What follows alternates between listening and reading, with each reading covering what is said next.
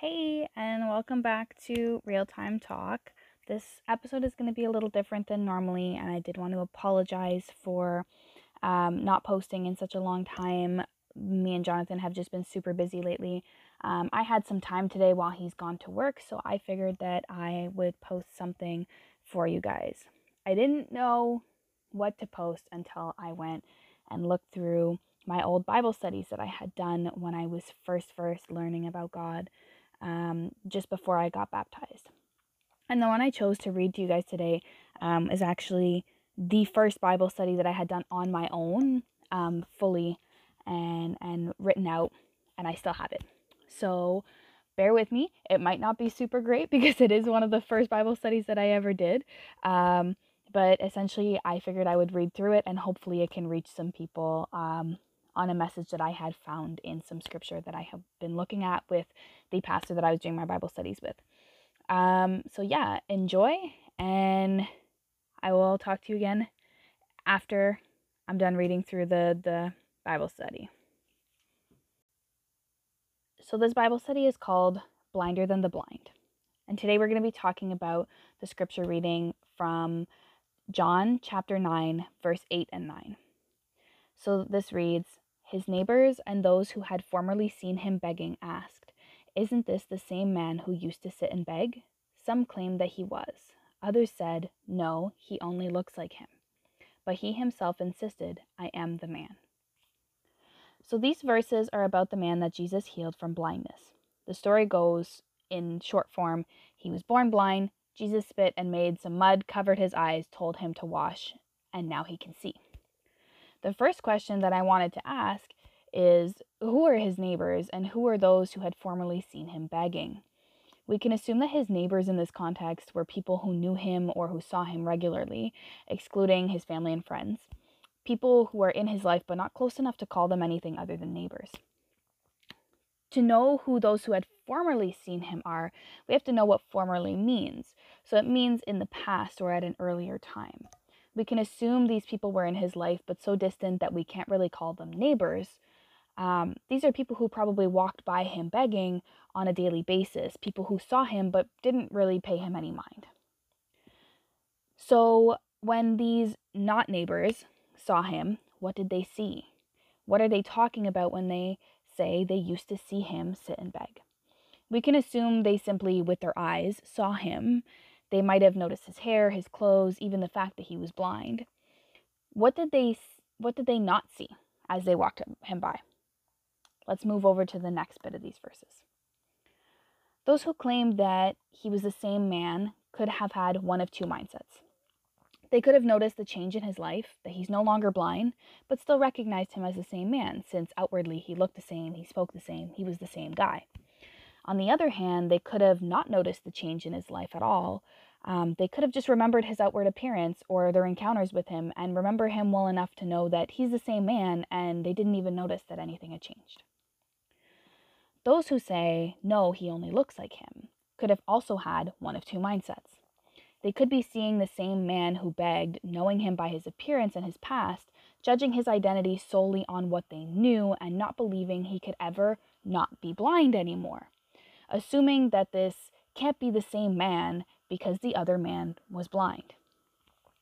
Or they could be seeing only this new man who's not blind, who can see, who sort of looks like the man who begged, but probably seems happier, healthier. He's probably standing upright instead of sitting.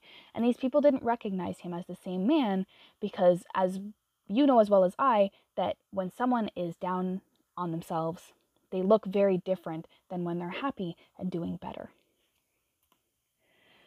So, this is important. The man himself insists that he is the man, the man who sat and begged, who was blind and lost, but also the man who can now see, who's free.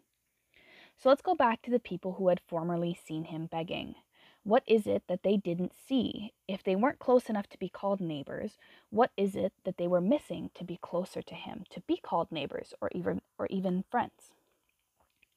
The thing that was missing that separated the people who formerly saw him from the people who were his neighbors was that they did not see the potential in him.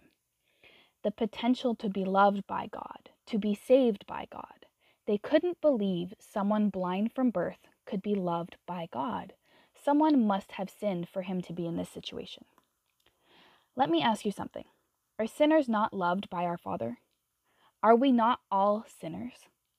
Although all of you are children of God, still loved by Him unconditionally, are you not all sinners? The blind man in this story is those children of God who never met the Father, who were never told of Him. The blind man is those in the world who don't know the truth, but in the world there are also those who know the truth, but don't see the potential of someone who doesn't yet know. They assume that because they don't already know, that they're already lost. Just like those who walked by the blind man every day, never looking past his blindness, never willing to teach him how to see past what he could not see.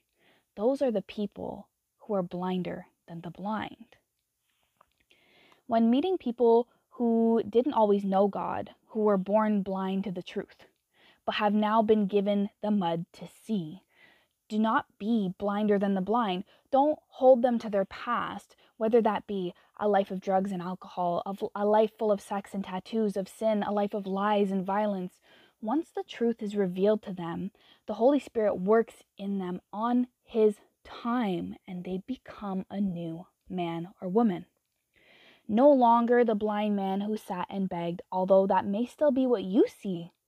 You have to accept these people these newly renewed people filled by the truth, by the gospel, and take them into your own life and show them the way to follow Christ. Because is that not our job as Christians? To t- take on new believers and show them the way. Because if they're on their own, the Holy Spirit will show them. But how hard is it to stick to something when no one else is following you?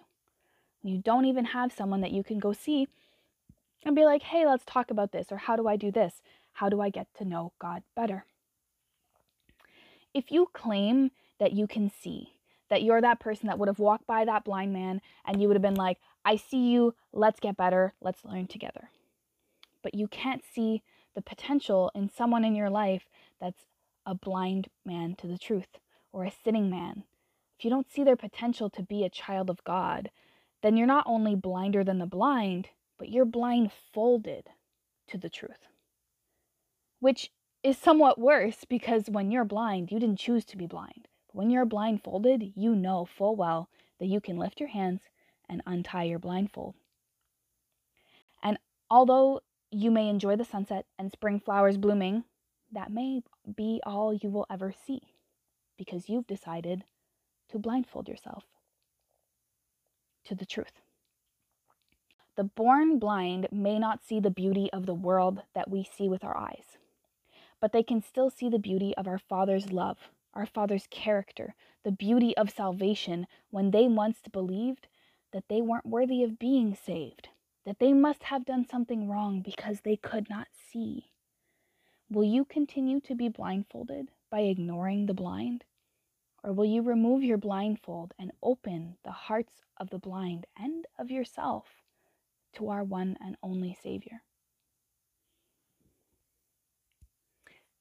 Thanks for listening. Um, I hope you enjoyed that.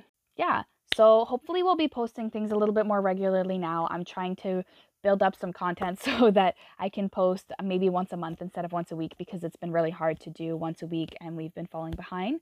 Um, but thank you for staying with us and always following us and following God's word. And I pray that every single one of you is blessed by this message or any message that we've posted on our on our um, on our podcast and i hope the best for all of you um, and yeah since jonathan's not here with me uh, stay in school sabbath school